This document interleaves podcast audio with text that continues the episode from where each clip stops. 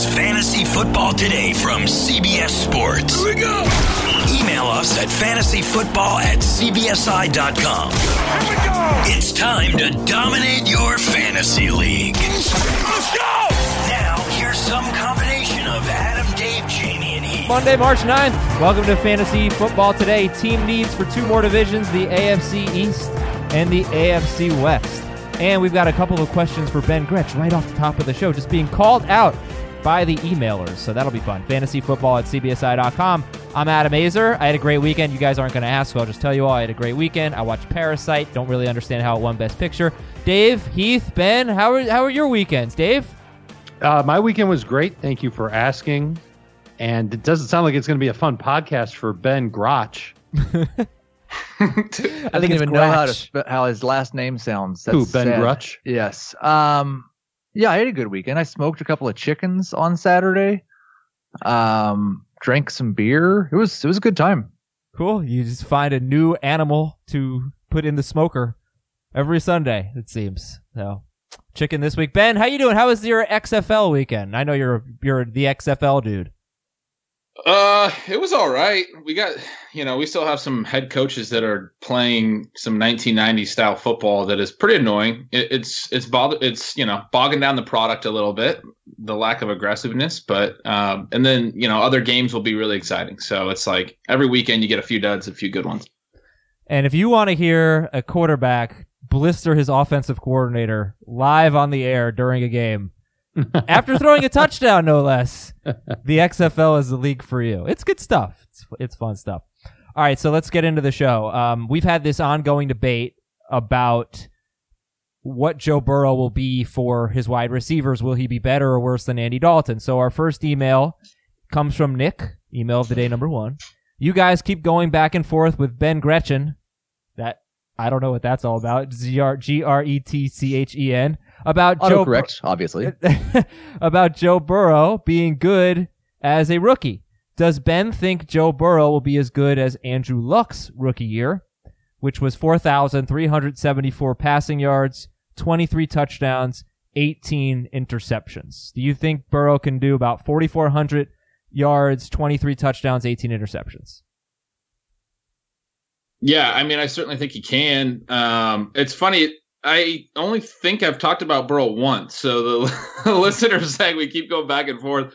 My my take on him: he's an older pro, uh, older prospect. There is concern. I think that he wasn't good until his final um, collegiate season, until he was a lot older. You know, I'm always talking about age with prospects. I think that uh, matters more at some of the skill positions, but I, I don't think it's completely irrelevant that Joe Burrow wasn't a really productive college quarterback until he was like 22, 23, a lot older than pretty much everyone he was playing with and against.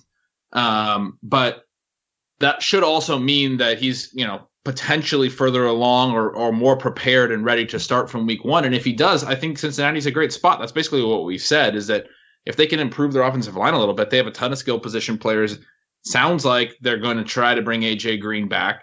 Um, so yeah, I absolutely think in Cincinnati, particularly with the weapons that he has, he doesn't have to be amazing to put up those numbers. I think he can definitely do that. Yeah, I I was looking this morning, just kind of trying to think about this some more. And I, listen, it's there's a mixed bag of quarterbacks over the last 20 years who've gone 1.1 in their rookie year. It's um there have been like Andrew Luck, 4,300 yards, 23 touchdowns. That that was the very best. Um, but Jameis and Cam both threw for 4,000 yards in their rookie year. Um, then you got a lot of guys that were in that six yards per attempt, six and a half yards per attempt, and and 3,000, 3,500 yards. So there there's upside there. I just don't. I think the expectation should be mediocre for year one. Matt Ryan this past year had 4,466 passing yards, 26 touchdowns, 14 interceptions. I'm not sure exactly what he added on the ground, if anything.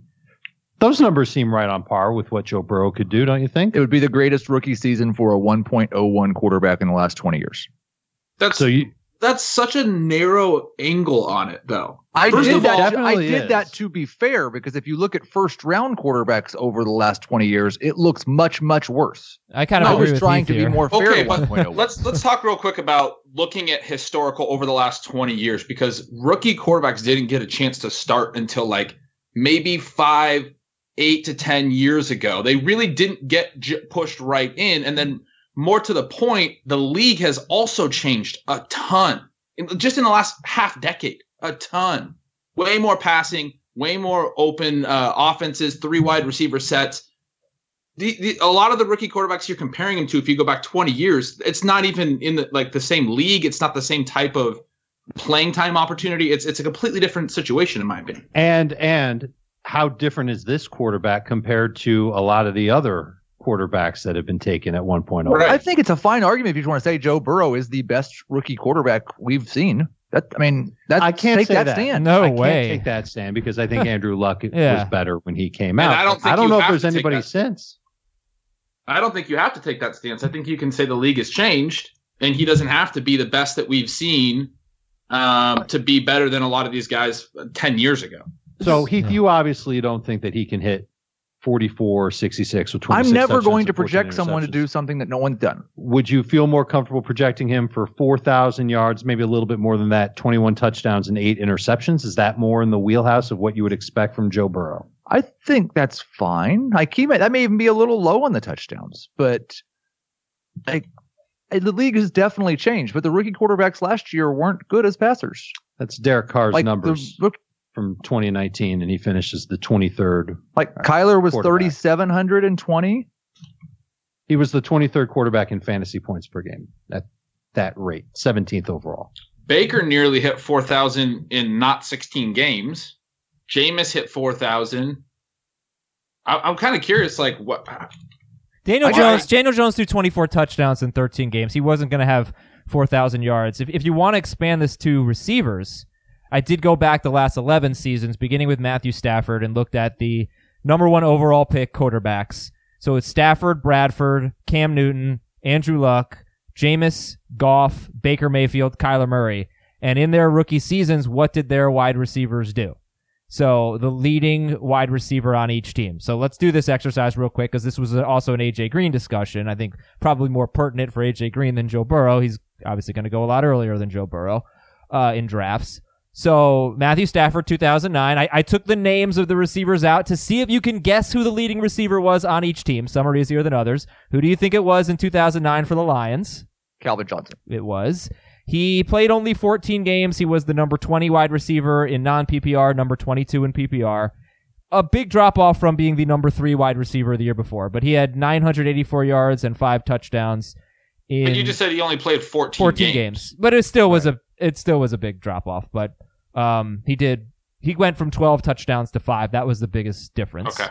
Uh, Sam Bradford in 2010. Who do you think his leading receiver was?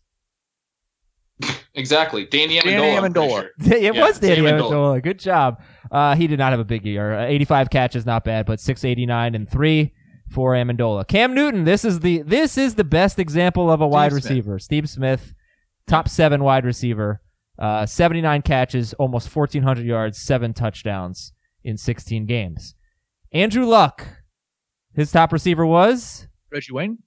Reggie Wayne, second most targets in the NFL that year. He was the number 14 wide receiver in non PPR, number 8 in PPR. He had 106 catches, 1,355 yards, and five touchdowns. And T.Y. Hilton was a top 30 wide receiver. And I think the trend I started to notice was the touchdowns were probably, possibly more affected than the yards. 2015, Jameis Winston, it was his leading receiver. Mike Evans. Mike Evans, 1,200 yards, three touchdowns. He had 12 the year before, and I think he had 12 the year after. But Evans was a num- the number 26 wide receiver in non, number 22 in PPR. Jared Goff, his leading receiver in 2016 was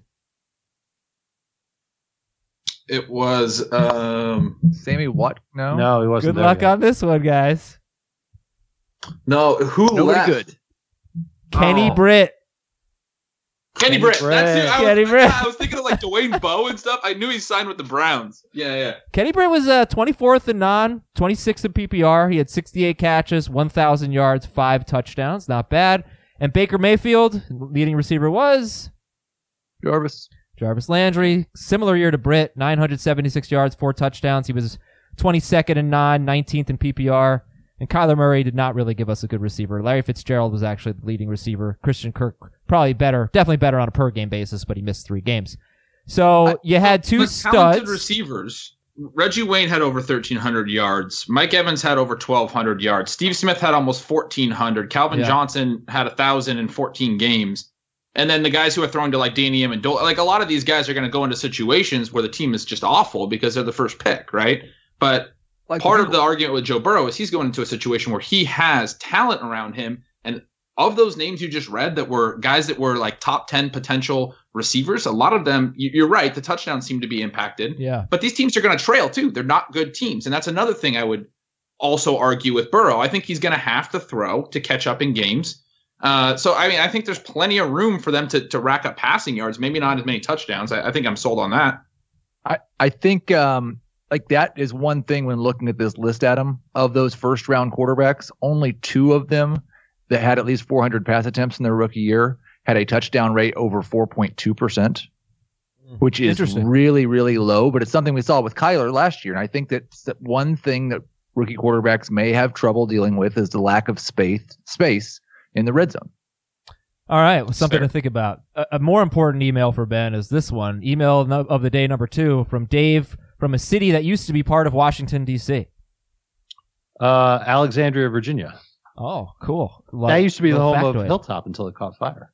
Can we get a final answer on how to pronounce Ben's last name? When someone pointed out on the podcast that his Twitter handle wasn't that clever because his name doesn't rhyme with catch, Ben's answer was something like, I think I know how to pronounce my own last name, which I think established two things pretty clearly. One, Ben says his name does in fact rhyme with catch, and two, he's willing to be kind of a jerk about it. But you guys keep saying it rhymes like it rhymes with fetch. Ben's clearly got strong feelings about this. Can we get a final answer? Did Adam just write this email No. and, and make up Dave from a city that used to be part of Washington, D.C.? Of course not. Okay, Come on. obviously like i yeah i do have strong feelings about how apparently but obviously the issue here is that we don't all say the word catch the same. I say catch like it rhymes with fetch. The the emailer and adam don't think catch and fetch rhyme. They think it's catch. We're crazy. Fetch. We're so crazy to think that cat that C A T C H doesn't sound like fetch. I mean, but that's the whole issue here. No, that's the- all i'm the- saying. the issue yes, is my that name rhymes say- with fetch. My name rhymes with fetch. You can emailer if you don't say catch that way that's fine the answer is that No. it rhymes with fetch Ben. The fact that you do say catch that way, I think that's the problem here. I think I say yards catch per. that way. You say that too? Yeah. How do you So guys you go outside and have a catch? No. Catch? Yeah, catch. Catch.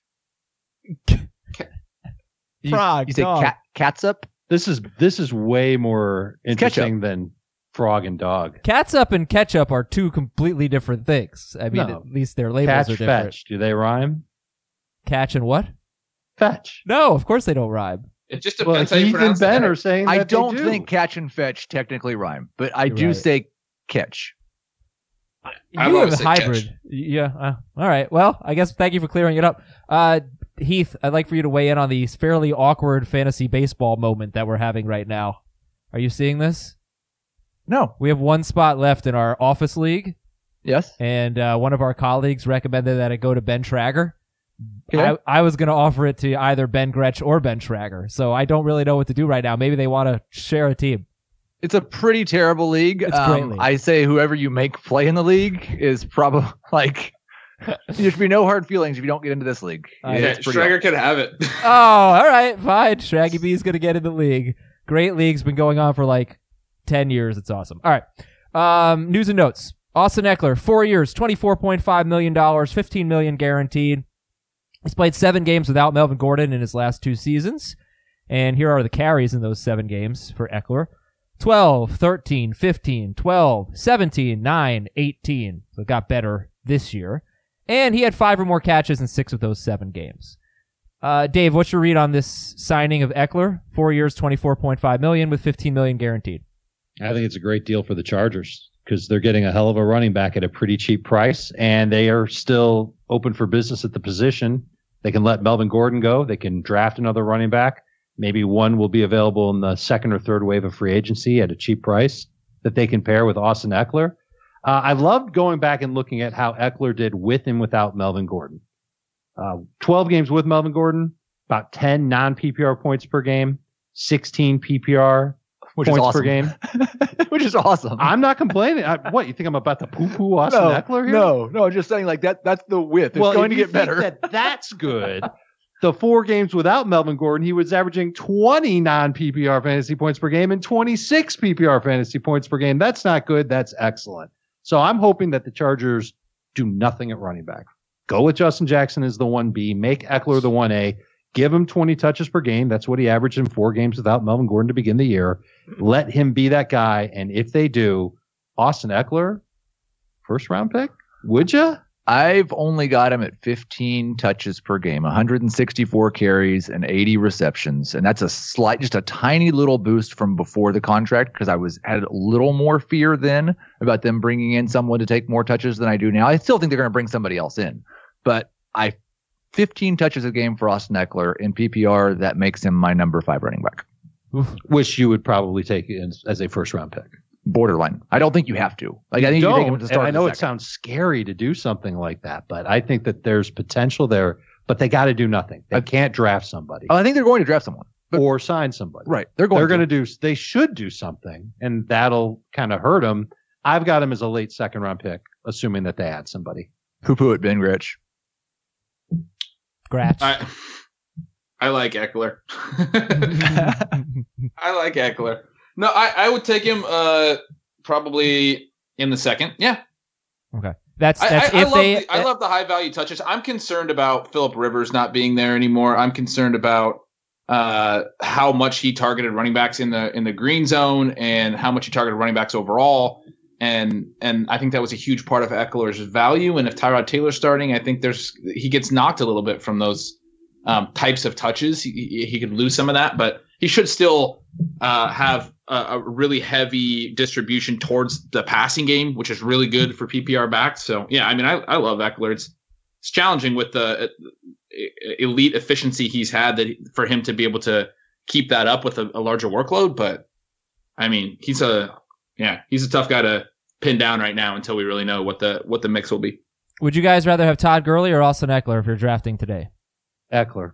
I take Ekeler. Ekeler. by a mile. What if the Chargers draft a running back in round three?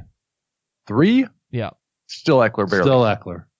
They would have to make a big splash for me to move Ekeler down. Big splash at running back. Okay. And I think they've got so many other needs that they just can't. And they weren't going to pay Melvin Gordon, so I can't imagine them spending a ton of money on free agency. Last one. I think Ekeler is going to be the guy. Joe Mixon or Ekeler? Mixon. Ekeler. I'm taking Mixon. All right. So Ekeler looking good right now. If you have him in a dynasty league, his value has really changed quite a bit. Uh, okay, Kansas City not expected to bring LeSean McCoy back. It's not a surprise. It's according to NFL Network. This is interesting. The Saints they placed the first round tender on Taysom Hill, which isn't really that much money. One year, four point six seven million dollars, and they can also match any offer made to Taysom Hill. And any team that signs him would have to give up a first round pick if they sign him. So Taysom Hill is obviously staying with the Saints. And uh, you know, Ben, from a dynasty standpoint, how excited would you be to have Taysom Hill on your team? Not for this year, but theoretically for 2021 and beyond. Uh, not very excited. I mean, I don't, I don't even know that he's worth a roster spot, especially if it's a one QB league. If it's a two QB league, I can I can understand it. Um, but you'd have to have a pretty deep league for me to just burn a roster spot on a 30 year old backup quarterback that might get the chance to start down the road. And then at that point, we still don't even know how good of a passer he is. Everyone is just assuming uh, and, and kind of taking Sean Payton at his word that this guy can be good, or not everyone, but a lot of people seem to be assuming that that, that he can be uh, you know an effective full-time quarterback i'm not nearly as certain yes the fantasy upside would be huge with his running ability if he did ever you know show that he could throw and, and play that often but i'm just not really buying it I've disagreed with Ben a lot over the last three episodes, so I just wanted to take a moment to say that he is 100% correct about Taysom Hill. I- I at least see a scenario where he's a really good fantasy quarterback. He's got a great head coach, great system. He's got a number one wide receiver who's young and in his prime. He's going to be able to run the ball. We know that. Uh, you know. yeah but there's an opportunity cost to holding for an entire year No, I On- mean you got like th- th- these dynasty leagues have such big rosters. I I wouldn't really have a problem holding. it doesn't matter the size i'd literally rather hold any, I mean, like it, it matters the size to an extent, but almost any wide receiver or running back prospect that's like a rookie that has potential to break out, there are so many that in, even in my shallow leagues are not available. Hold that guy and Oh, hope yeah. that he. Corey Davis. You're holding Davis over Yeah. Taysom Hill. Yep. What about Miles Boykin? Is it 100? percent I would hold Boykin for Yeah, sure. one hundred percent. I mean, I've just I brought up the name we talked about him last week on the pod. Uh, Javon Wims. Mm, Honestly, I'd hold Wims. I, like, what's the payoff with a quarterback? You can you can find a replacement. So yeah, but there's probably think about your dynasty teams, right? I have one. I've got some crappy veterans that I have to cut. You know, it's like, Well, that's your problem, Adam. well, no, I did well in the league. It's just there's so many guys on my team that throughout the year, at some point, I'm I need a player. I pick up, you know, Willie Snead or something like that. There's somebody you can cut. I'm not going to cut a second year running back to keep Taysom Hill. But all right, uh, so just go through the rest here. The Redskins are allowing Trent Williams to seek a trade. The Eagles are allowing left tackle Jason Peters to test free agency. The Eagles also hired um, former Baltimore offensive coordinator Marty Mornhinweg, who was there in 2018, Lamar Jackson's rookie season. They hired him as an offensive consultant, and uh, article on our website about whether or not that could they could bring some of those elements over to their team. And this is actually a quote from Doug Pederson from the Eagles website, which was, I think from that standpoint, it helps from an ideas perspective how they use Lamar, what they were doing with their tight ends. The run game is a little different and unique from what ours is. From that standpoint, having that information and knowing that structure can enhance what we're doing by bringing in an idea or two from that system. Dave, does that quote mean anything to you? No. Okay. Do you really think that they're going to start running Carson Wentz? I don't know. Uh, maybe maybe that's going to be part of the design of how they use their run game, but I think that they've got a pretty good beat on their offense. Maybe they're going to draft a running quarterback They're and draft Jalen Hurts. bring bring him in to play eight plays a game, a la Taysom Hill or Lamar Jackson as a rookie. Didn't they push Mornhinweg out so that, like, essentially pushed him out so that Greg Roman could, who was like the real architect of the run game? Yeah, yeah. right. So hiring Mornhinweg Mornhinweg almost to- resisted it. I think. Yeah, I mean Mornhinweg was like in charge at the beginning of last season, and then like I think mid year, right? He got he got removed, and and Roman kind of took over, or maybe it was after the season, but I don't think Mornhinweg is like the the run game architect by any means. No, I also think the Eagles need to shake it up on offense. They they were third in scoring in 2017. They've been 18th and 12th the last two seasons. Uh, Seattle could be interested in Alex Collins or Marshawn Lynch. They need some running back depth with their two guys hurt. Denver will not be Wow. bringing back Theo Riddick, yeah, or Devontae Booker. Those guys did pretty much nothing last year. And Buffalo signed or will sign Josh Norman to a one-year contract at cornerback, one year, six to eight million dollars for Josh Norman. Please join our Facebook group, Fantasy Football Today, and tell your friends. Leave us a nice comment in Apple Podcasts. We'd always appreciate that. And we got a promotion for you for Sportsline. Right now, March Madness is about to start. All right, you want to gamble on some games? You want some help with your bracket? How about $1 for your first month? Go to sportsline.com, use the promo code HUDDLE. Get your first month of Sportsline for $1. Sportsline is a gambling site. It's every sport. You, it's a whole bunch of sports. I don't know about every sport. Picks for all the games. Great content, great writers, great contributors. $1 for the first month. Sportsline.com, promo code HUDDLE. It will renew at only $9.99. It's another great deal. And you know, our ma- we're doing a March Madness challenge again, a bracket challenge. So please join that. You'll get the link in our episode descriptions. You can email me if you want the link. I'll be tweeting it. You obviously have some time to join. But if you're a football listener and you win the bracket, you are or the the bracket challenge. You are in the podcast league. It's all free. It's on CBS and it's fun. Let's do the team needs. Start with the New England Patriots. They went 12 and 4. They won the AFC East again. They were actually seventh in the NFL in scoring. I don't have the breakdown of where they were in offensive scoring because I know they scored on defense and special teams. Um, but they also ran the third most plays in the NFL, which was surprising. They were 23rd in yards per play. We know their offense needs to be better. Ben, you have the team needs for the Patriots. Go for it.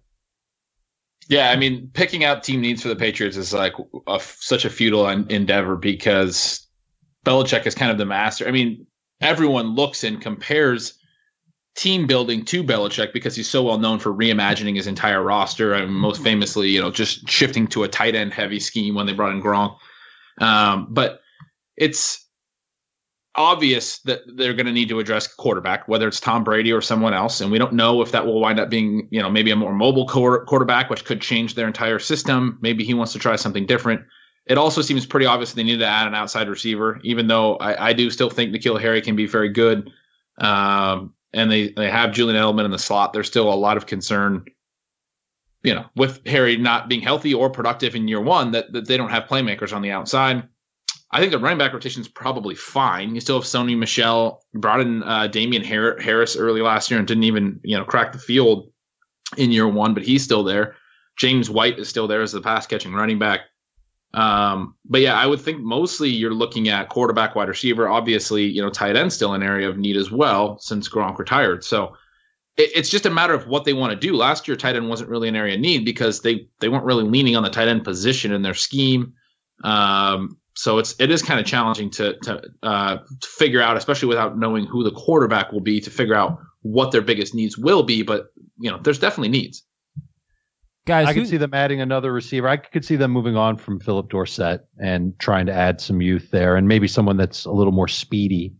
Uh, N'Keal Harry is a great route runner and a nice big target, but I don't know if we can qualify him as a speedster. And that would give whoever the quarterback is just another good element in the offense Edelman's not going anywhere. Uh, the offensive line, I think, has some serious issues too. They could lose a couple of guys there. They might get one back with David Andrews. You know, he had the blood clot last year, didn't play. Looks like he's on his way to coming back. And there's a lot of good young talent on that line. Isaiah Wynn, probably the biggest of the bunch, but he's got to stay healthy. So that they've got a lot of needs. And if they sign Brady to a deal where they're paying him north of $30 million a year, it does kind of hurt their cap. Right now, their cap space is projected to be right around 40 million. That's nowhere close to the top of uh, of the list of teams that have a ton of cap space. It, I mean, just generally speaking, does this feel like an avoid offense right now?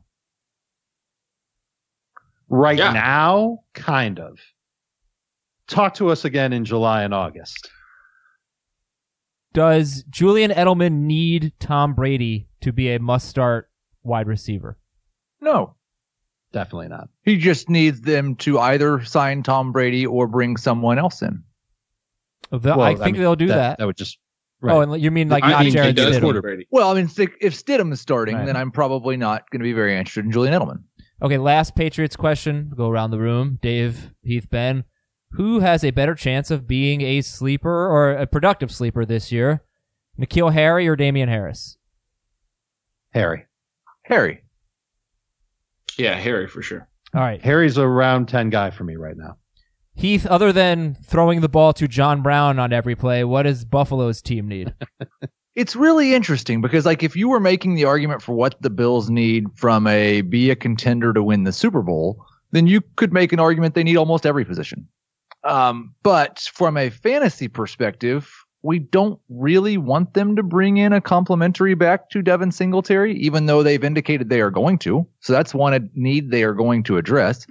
I don't really want them to bring in another wide receiver because between Cole Beasley and John Brown and hopefully an in- increased role for Dawson Knox, it would just kind of crush any hope of anyone being good with Josh Allen. But I anticipate they're going to bring in a wide receiver. I think they're pretty well set at tight end and, and they'll probably improve the offensive line a little bit, but it's it's kind of a team that has needs, but for fantasy purposes, there's so little value to be had there. We don't really want them to address those needs because it's going to cause everyone to have to share more, and then no one's going to be valuable except for Josh Allen. Where were they in terms of pace of play last year, the Buffalo Bills? They weren't they weren't racking up a ton of plays week after week, right? They were still no. trying to run the ball. At DC. I've amount. got them at 1,018 plays last year, and the league median was 1,020. So right in the middle of the pack, basically.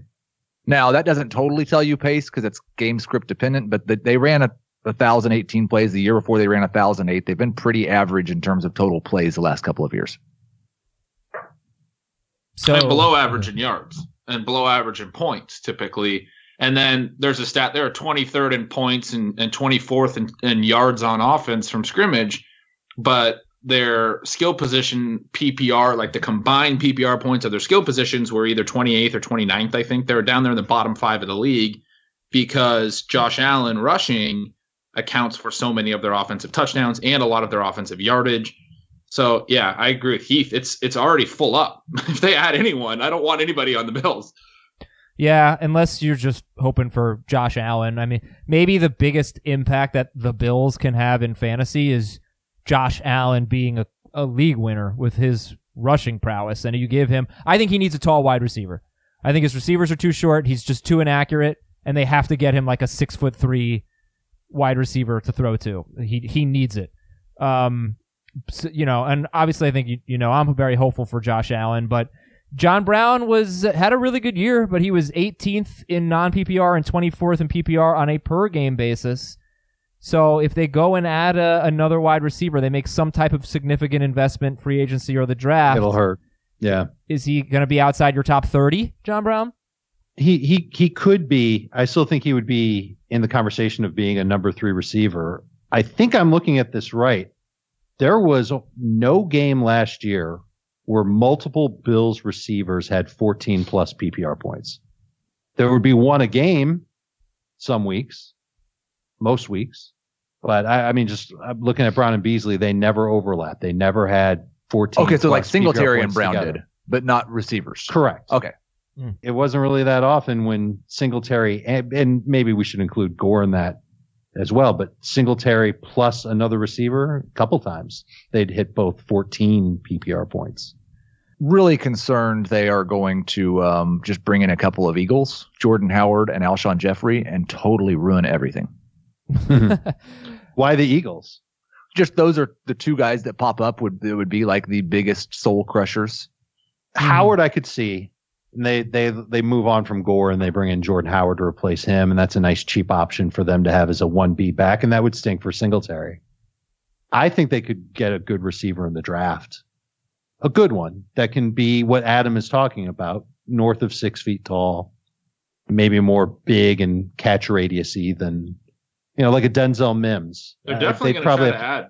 They're definitely going to try to add someone like that. I think. I mean, they tried with Antonio Brown last year, even after they brought in John Brown, and then Mhm. Brown basically said, Antonio Brown basically said, "I'm not going to play with them," and you know the trade kind of fell through because of that. But like they're they look like they want that type of you know elite outside guy, and then John Brown becomes more of just a deep threat and I Beasley w- in the slot. Yeah. Sure. And Okay. this is a draft that's loaded with big physical receivers. Like Mims has like physicality plus he's fast. But if you Mhm. want someone that's a little bit slower, there's guys like Chase Claypool and uh, Gandy Golden from Liberty and Jauan Jennings from Tennessee. And there's a bunch more on top of that. So they, they can find somebody who's good at receiver and big. I don't see them trying to like chase after Amari Cooper if he hits the free agent market or you know make they're definitely not going to make a run at Antonio Brown again, but somebody who's short and speedy. I don't know if that's really what they need more of. Let's go to the Miami Dolphins. They were 5 and 11. They were in last place. They were the fourth lowest scoring team in the NFL. They were the worst rushing team in the NFL. And they did actually throw the seventh most passes in the NFL. So, Dave, the Dolphins, I mean, t- they need a running back, right? running it might game. be easier, Adam, to to list the things that they don't need than what they do need, because they've got a good outside receiver in DeVante Parker, and they've got a promising tight end in Mike Gesicki, and they've got a quarterback that they can begin the year with, with Ryan Fitzpatrick. Everything else is up for grabs, and I mean everything else is up for grabs. Their running backs are LOL terrible.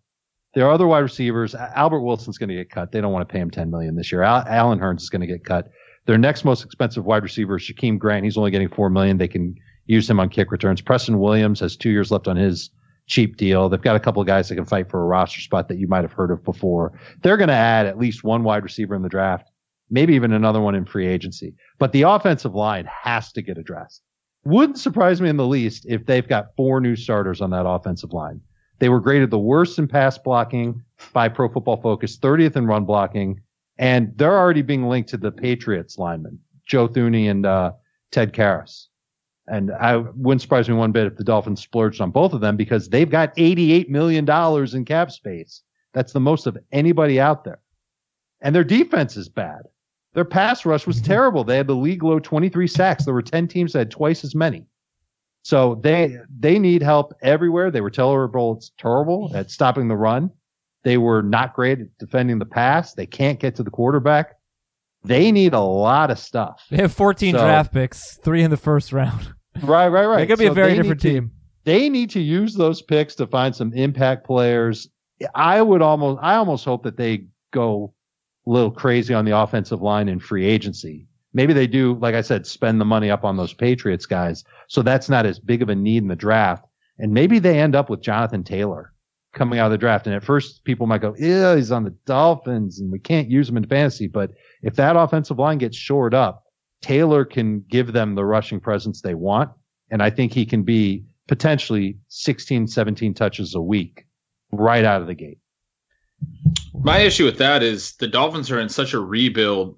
Uh, taking a running back early is kind of like if you think you're in position and it's the last piece of the puzzle. It's really a hard thing to try to build around. So I, I think that would be a pretty um, poor pick from a value perspective for them. And they seem to be kind of doing the the analytics type breakdown that that Sashi Brown did in in Cleveland and and and rebuild. We'll see, you know, how how they go from there. But it seems like that's where they've been headed if you kind of track what they've been up to. So uh, I don't know that we'll see a running back like that. I, I actually think we might see a veteran running back brought in, somebody they can pay some money so that they're like, you know, actually getting their their uh, salary cap up a little bit, but somebody on a short term deal, um, and who I you know wouldn't necessarily make them better, which I don't know if they really want to be significantly better in 2021. So I think they're actually like a dark horse spot for one of the big free agent running backs.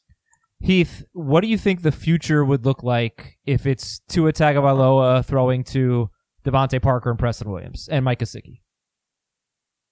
Um, that's that's a pretty good set of weapons, I think, for Tua. It's um, I, I think it would look bright. The future would look bright. There'll be bright hospital lights if the offensive line isn't good, though. They do certainly. They really need to invest there. So, who are we most excited about? Is an obvious answer DeVante Parker? And and we should note DeVante Parker, his splits with and without Preston Williams were pretty dramatic. Eight games with him, 400 yards, five touch, four touchdowns. Eight games without him, 802 yards, twice as many yards. Of course, I, I think he had a little bit more Josh Rosen when he was playing with Preston Williams, and only Ryan Fitzpatrick without him, I believe. But uh, you know, it, twice as many yards in those eight games. That's that's pretty eye opening. Yeah, I um put together my first sleepers, breakouts, and busts last week, and I just based it totally on the industry consensus. And Parker was the consensus 16 or 17 wide receiver. And that is a big red warning siren for me, just because, like, yeah, he was really good in the second half of last year. It's also half of a season and five years of a career, and it didn't happen until Preston Williams got hurt. So I, I have grave concerns that also like Fitzpatrick could start the first half of the year and then a bad rookie quarterback could play the second half. Yeah. Or DeVante Parker could go back to what he was the first four years of his career. We saw Alshon Jeffery really struggled to stay healthy for a long time. Finally had one year where he played 16 games and he struggled to stay healthy again. So I, I think there's a lot of reasons to be worried about DeVante Parker. I would be thrilled to draft him as a number three wide receiver with upside. I am have no interest in drafting him as a starter. Too soon for you to take him in round five. Yes. Absolutely. He's a mo- I agree completely with everything Heath just said. Most overvalued wide receiver in all of fantasy right now. Easily. DeVante I named Parker, him in the bus uh the bus uh episode we did I think last week or 2 weeks ago as well. Completely agree with what Heath just said. Okay, so in the draft we did in January, we got to do another draft. He went in round five. It was a three receiver PPR league: Calvin Ridley, DeVante Parker, Courtland Sutton. They were three uh, out of four picks with on Johnson in between. Uh, in fact, Ben took on Johnson, and Dave took DeVante Parker. Oh my gosh! Yeah, I'll stand up for DeVante because if the Dolphins, the Dolphins have all these draft picks, they can't rebuild everything fast. And the defense is, this is going to sound crazy. They're in worse shape than the offense, if you ask me. And so this is a team that's going to trail a lot, throw a lot. And I still look at DeVante Parker as being the number one receiver for Miami. And Ryan Fitzpatrick is going to be the quarterback. We'll see if it's going to be for four games or, you know, 12 games. Who knows how it's going to be. But Parker can be that number one guy. And I think he's got some potential to have volume go in his favor. Preston was I- I almost think- exactly on par with him when Preston was on the field. And then and they both dealt with a lot of Josh Rosen, not necessarily helping the offense a ton. True. And then once Preston Williams gets hurt, DeVante Parker breaks out. What would Preston Williams have done with Ryan Fitzpatrick for a whole second half of the season? Is kind of my question because that's what we're going to be looking at in 2021. Are we sure that Preston Williams is going to be back on the field and back to himself after tearing his ACL in November? That's a good point. Fair All right, question. let's go to the let's go to the Jets and finish out the AFC Now, East. hold on, just Oh, real okay, quick. okay. What if it's not Preston Williams, and what if it's, you know, uh, they they get we'll we'll bring up Denzel Mims' name again, or they sign a good receiver in free agency, or they make a trade or something like that. Obviously, that'll impact DeVante Parker. Yeah. All right. Well, a lot to consider here. Uh, all right, let's go to the Jets and finish out the AFC East. They went seven and nine, which isn't that bad for the lowest scoring team in the NFL. But their seven wins. They had a good one against Dallas. They beat Buffalo in Week 17 when Buffalo was sitting everybody. Their other wins were the Giants, the Redskins, the Raiders, the Dolphins, the Steelers. They really were not as good as their record, IMO. So the Jets, what are they? What do they need, Ben? Yeah, I mean, we're, we're just going back to back to back with all these AFC East teams that are like so so depressing to talk about. They're probably going to lose Robby Anderson. They're going to need outside wide receiver help. Demaryius Thomas is a free agent as well.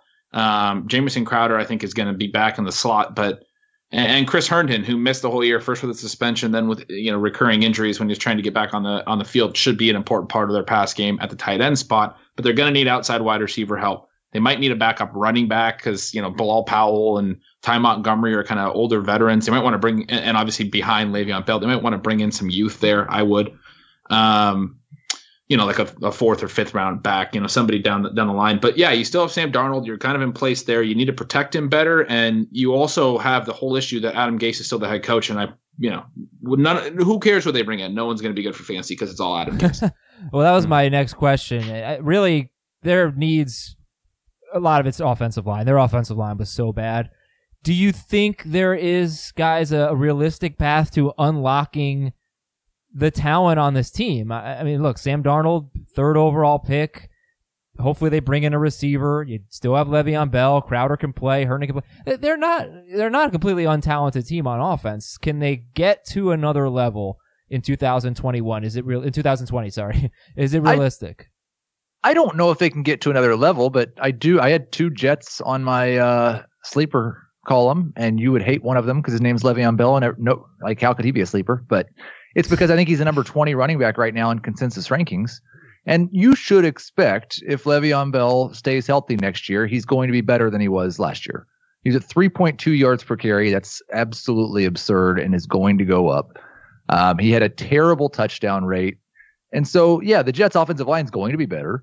I would expect Bell's going to be at least as good as he was last year and probably a little better. And I think, like, if you're asking for someone to be unlocked, it's probably Jamison Crowder because that's really the only position that has consistently been good in an Adam Gase offense is that slot wide receiver role. And last year, when Crowder and Darnold were on the field together, 25% of Darnold's target targets went to Jamison Crowder. So I, I think there's some hope for both of those guys to be good fantasy options. All right, Le'Veon Bell had he was on pace, and he only played 15 games. If he played 16, he was on pace for 331 touches. That's a lot. Only 1,334 total yards, which is good, but not great for 331 touches. But only four touchdowns. That's that's insane. All right, let's go to the AFC West, guys. Let's start with the Chargers. They went five and 11. Very disappointing season. Last place in the AFC West.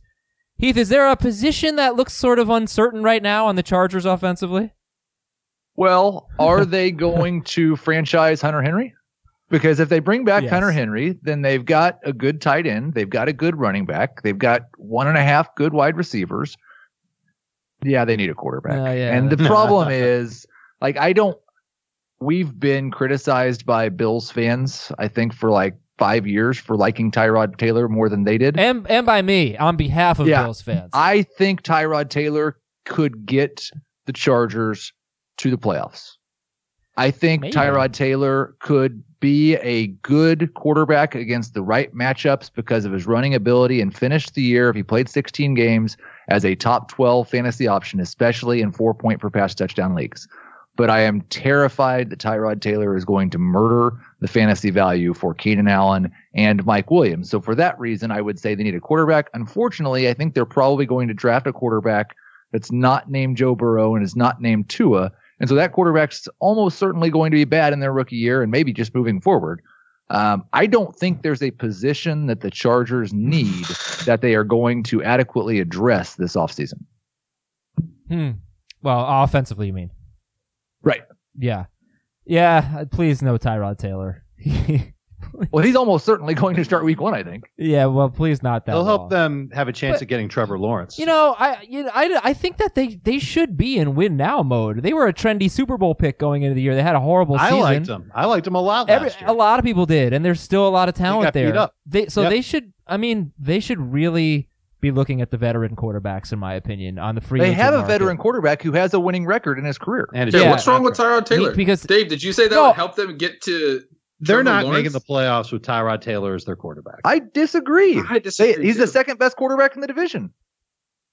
That's not saying a whole lot about the division. behind Carr. No, I I just kidding. Behind Carr. Yeah, I, I, I, uh, I think you That was the overrate. I think you overrate Tyrod Taylor, and and also I I just I don't think there's enough of a sample size. Like, I don't think that we can say for certain that he's going to favor running backs and tight ends. I know that's your case to be made from his Bills days, but I think it just would be horrible for everyone. They have a lot of talent on offense. They have too many cooks in the kitchen, and they have a quarterback who's just not going to throw the ball that much. So it, it would be Well, just awful for everyone.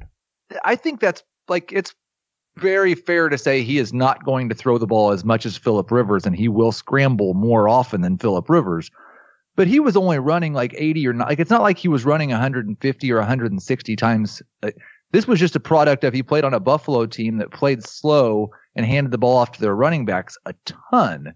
If they design an offense that has 600 pass attempts in it, maybe he only throws 560 instead of 600 Oh but gosh, he's still going to throw the ball a lot. Oh, they, if they if Tyrod Taylor's their starting quarterback, then the Chargers should draft a running back fairly early and just ground and pound their way to the playoffs. I give, they can go to the playoffs with him because he doesn't turn the ball over, but Right. they're not going there on the strength of Tyrod Taylor's arms. He ain't throwing 600 passes. That's my take. Obviously, we'll see what happens. So, Uh, what type of a quarterback would you want them to get to feel good about Keenan Allen, Thomas Williams, Hunter Henry? Brady. Tom Brady. Yeah, a drop back passer because yeah, th- I, I agree with that concern. There's no way Keenan Allen, especially who's who's a volume receiver and now has more competition than he kind of ever did. Mike Williams is, is you know progressing. He, d- he didn't have a great year last year in touchdowns, but made some some really good plays down the field. And Hunter Henry, if he's back, there is more competition than he's had historically. And he's he's a volume receiver. He needs targets. I'm really concerned about Keenan Allen and the way this offense might look this year. What if I gave you one other name? Tua Tagovailoa. I think he's a Ty- fit. Tyrod can Tyrod can start. They're, they're going to go with the four T two quarterback move, where they've got Tyrod Taylor to take the Torch. Two. and then to to pass Tagovailoa. it to Tua No, Tagovailoa. Dave, take torch. I- take the torch to, to Tyrod Taylor takes the torch to Tua Tagovailoa is an unbelievably T heavy sentence right I there. I still think it'd be trouble for Keenan Allen. I think it would be better that way than a year's worth of Tyrod Taylor. Man, you guys hate Tyrod Taylor. Well, and For I don't know drafting how- Tua might mean a year's worth of Tyrod Taylor because we don't know how, how healthy his hip is. Everything coming out of Indianapolis was that his his uh, his hip is going to be okay. You And think he's he's, gonna have a play pro heavily day. in 2020? I I think he could. He's got a pro day in two weeks. If he goes through that whole pro day just fine, and and doctors check him out, and most importantly, let's say the Chargers doctors check Uh, him out and they feel good about it. Not that I would trust the Chargers doctors based on the injuries that they've had over the past couple of We seasons. should qualify something. Go 'cause I- ahead. this is March 9th, correct? Yes. I believe when he was at the combine, today is the day that Tua said he expected to be cleared.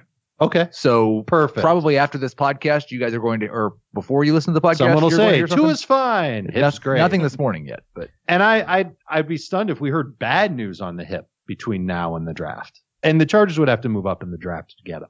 Let's go to the Denver Broncos. All right, uh, the Broncos were seven and nine. They were second, tied with the Raiders, second in the AFC West. They did win four of their last five games. Dave Richard, what do the Broncos need? I don't know why I said Jets there. They need to move up to four. The Jets don't have four. Uh, look, Denver's good at quarterback. At least they say they are with Drew Lock.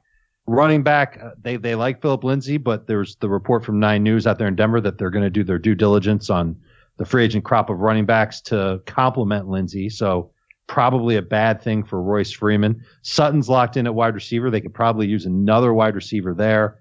Maybe a slot receiver is specifically what they need because Noah Fant is more receiver than tight end. Uh, they might add another blocker type if they cut Jeff Heuerman. Heuerman will save them about four million. Joe Flacco, when they cut him, that'll save them ten million. That'll put them over seventy million dollars in cap space, which they'll need to help out their offensive line. Uh, their center Connor McGovern is going to be a free agent. He was their highest rated pass blocker according to Pro Football Focus last year. Ronald Leary is already gone. Their defense needs a lot of work, and, and they got to jumpstart with AJ Bouye. Von Miller could get traded. He's got a $25 million cap number. It depends on what Denver can get back for him. Uh, don't know what the interior of that defensive line is going to look like either. But there, there's going to be some moving parts here. But this offense, I, I think the key figures for fantasy are are locked in, and that's Lindsay is the one A back, Sutton potentially is the one, the number one receiver, unless they make a huge splash there, and Noah Fant is a is a very very trendy breakout tight end. The Broncos have really failed year after year to create a good offensive line. You know, they just they keep missing. So they'll probably address that again. The all right, let's compare them to like the Jets, who also have a horrible offensive line, but some good young talent. Which team do you think has a better chance to, to really take off? Oh, take off Jets. Uh, to really take off offensively in 2020, the Broncos or the Jets? Ben. I want to say the Jets because I think Darnold, you know, his season here in 2019 was really derailed by mono, but I think he's a little further along than Drew Lock, and I think a lot of it flows through the quarterback. But I don't trust Adam Gase. I mean, I think if you give me only these options, I'm going to lean to the Broncos. Guys, what do you think? Jets or Broncos? I'll say Broncos for pretty much the same reason. Okay. Yeah, and like this is this is the like this might be the last year that we get to say Sam Darnold has great talent that we just need someone to unlock. He needs like this is a, a huge year for him as a starting quarterback. They're probably starting to think about the position next year if it's another year under seven yards per attempt. This might be the last year we talk about John Elway making draft picks, but here's just a note from uh, from an ESPN article about the offensive line. They haven't had a Pro Bowler since 2014. That was on the offensive line. That was Peyton Manning's. Uh, that was a great year for Peyton Manning. And um, the last season, a healthy Peyton Manning was behind center. And they have not had their five offensive linemen start 16 games in a season since 2011. They've just had so many injuries that have derailed their plans on the line. The Kansas City Chiefs, they need to get fitted for their Super Bowl rings. They went 12 and 4 with the sixth fewest rushing attempts per game in the NFL. We know what they are. Fifth best passing team in the NFL, and that was with Mahomes missing some time. Fifth highest scoring team in the NFL. So, Ben, what do the Chiefs need in the offseason? Well, they need cap space almost more than anything. Um, and I expect that Sammy Watkins will be gone because of that. They don't have a lot of other ways to free up cap space. Um, they they are, are probably going to look at running back and make some decisions there. Obviously, they still have Damien Williams, but he didn't stay healthy last year. They have some young guys behind him, and Darrel Williams and Darwin Thompson, but it wouldn't surprise me to see them add somebody. And actually, Damien Williams is someone that you know I don't expect this to happen, but only has like a five hundred thousand dollar cap hit, and they could save two point three million if they let him go and, and try to replace him with a bigger name at running back or someone they felt could be healthier. Um, they are a team that you know doesn't have a ton of needs. They obviously just won the Super Bowl, so they could add you know a rookie running back. I think that would make some sense to just kind of round out their offense, and they did it with Kareem Hunt a couple years ago, which which didn't work out. But I, I it wouldn't surprise me to see them go that route again with this class.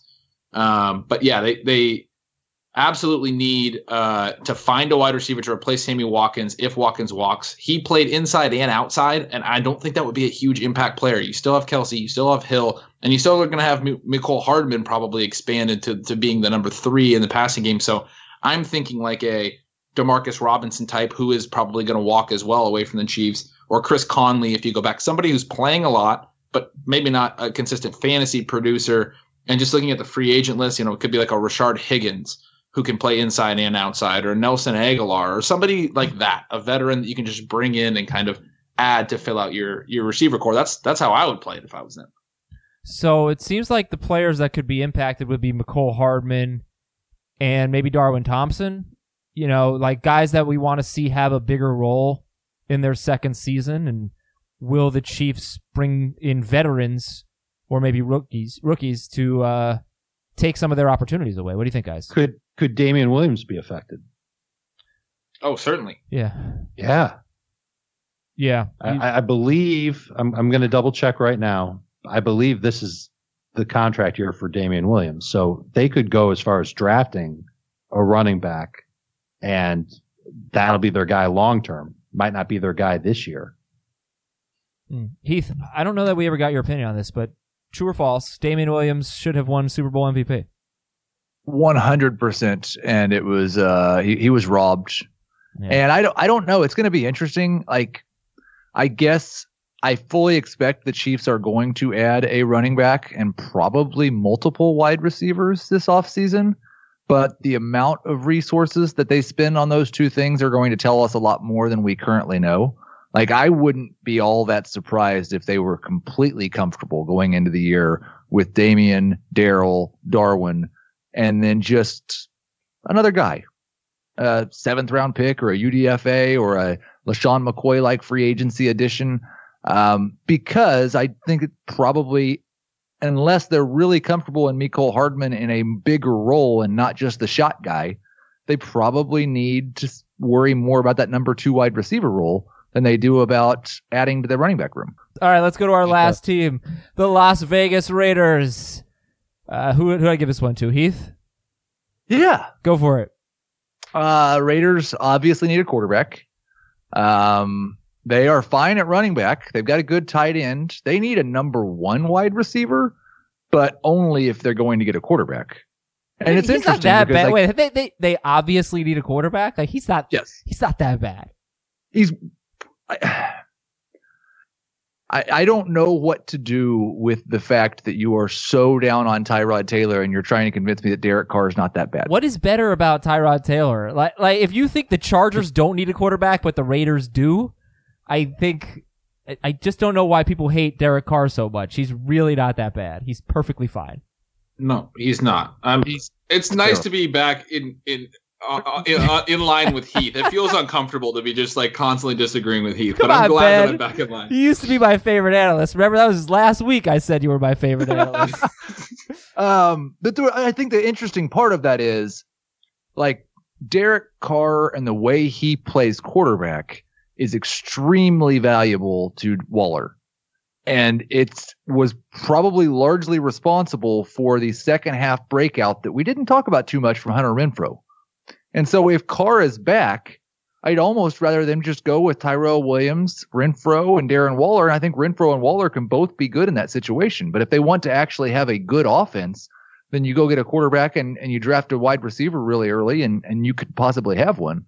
Um, that I that that's my two biggest needs. I think Tyrell would be more valuable to them if if he had somebody a number one on the other side. Okay. Yeah, there's there's a a lot on the line, Dave. I, I think that Darren Waller might have the most to lose because you know they wanted Antonio Brown, obviously. And Waller's value instantly went up after they got rid of Antonio Brown and Waller had a great season. He was I think fourth in non PPR, second in PPR. Could not find the end zone unfortunately, but not really his fault. Um but do you worry that they bring in a wide receiver and Waller's value really takes a hit, wi- including the you know what we saw from Hunter Renfrow down the stretch, as Heath mentioned, Can you imagine him somehow being more efficient than he was last year? and touchdowns. a Yeah, he only had three 70 touchdowns, A 77% catch rate? but but the uh, touchdowns. I mean, he, he- Waller had the third Fair. most targets, the second most fine. catches, the second most yards, and the nineteenth Right. I can't touchdowns. imagine he gets to those numbers again in 2020 with improved additions in the offense. So he's going to have to make up for it in touchdowns, and I don't know if he's catching seven plus touchdowns. So I, I think he could be somebody else that gets overdrafted. I agree. And Hunter Renfrow, you know, as he came on late in the year in the slot, started to take away from Waller. That was a big thing, like in DFS late in the year when Renfrow was active and he was in and out of the lineup a little bit. You didn't play Waller. You didn't want to play Waller because he was cutting into Waller's target so much in the short area of the field. And then, as Heath said, Derek Carr just doesn't push the ball down the field or, is incapable. I don't know. I mean, that's the reason I don't think you can ultimately win with him. He's not a guy that is able to take shots and get you back in games. He just dinks and dunks and dinks and dunks. If they have a different quarterback under center, that obviously impacts Waller. It impacts Renfrow. But yeah, it's funny. This is the third team we've talked about that tried to acquire Antonio Brown in the last year, just on today's show. Um, I think they're going to add a, a, number one wide receiver, and I think Tyrell Williams is more of a deep threat, and then you have Waller and Renfrow underneath, and that's a pretty good setup uh, for a quarterback that's willing to push the ball down the field. And for the record, I mean, I completely agree with you about Derek Carr. He's he's too conservative, and you can't win a Super Bowl with him. But he's not that bad. Like if he were in most years, he might be the best free agent quarterback on the market. If he were a free agent, you know, like a lot of teams would be happy to have Derek Carr. I think you would just need a really good defense probably if you wanted to go far. Would they take him or would they take Bridgewater? Bridgewater does the same kind of similar. I know. stuff sometimes. it, almost, it almost comes down to who you get for less. I I haven't seen Teddy Bridgewater fail near as much, so I'd be more interested in having him just to see if maybe he could be a little better than Carr. Yeah, he's probably, probably more accurate. Yeah. I don't have any hope that Derek Carr's ever going to be good. He, don't, you know, he was he was a legit MVP candidate uh, like what was that? Four years ago, two thousand six. Whenever he broke his leg, he had yeah three thousand nine hundred thirty-seven yards, twenty-eight touchdowns, six interceptions. As I recall, that was 2016 in 15 games. It was a bit of a weak year for MVP, um, at least for the race. But he was that was his third year, and that was going to shape up to be more than 4,000 yards, about 30 touchdowns, and less than 10 interceptions. Like that's a that was a good quarter, and that would have been the second straight year where he basically did that. So you brought up the you brought up the injury, and then he hurt his back really bad. You know, another year. I, did that change who he is? Because he used to be able to support both Amari Cooper and yeah. Michael Crabtree down the field. Yeah, it's yeah. I don't know, maybe, but all right. Those anyway, guys had a lot my, of touchdowns. That's my speech. That's for, part of uh, the reason why he was him. able to support them. Yep. Okay, uh, I just want to know before we go, like, why Ben don't you want to be in the fantasy baseball league? I will. I don't. I don't play a ton of fantasy baseball, but I mean, I, I play it. But um, you I just listen to Heath. Heath just craps all over the league. the problem just... is it runs into football season. No, not and... this one. This one ends. See, I'm the commissioner. I do things right. This one ends in August. We don't even play it September. Maybe the first week. It's a little more enticing. Yeah, there you go. You think about it. You and Shaggy B can share a team. The Bens. Case of the Bens. There you go. There's a team name. All right, we're out of here, everybody. Uh, like Benz, you know. Okay. So for Heath and Dave and, and Ben, I'm Adam. We got more team needs tomorrow on the show. Until then, nah, nah, nah Dave, nah, nah, nah, nah. Bye.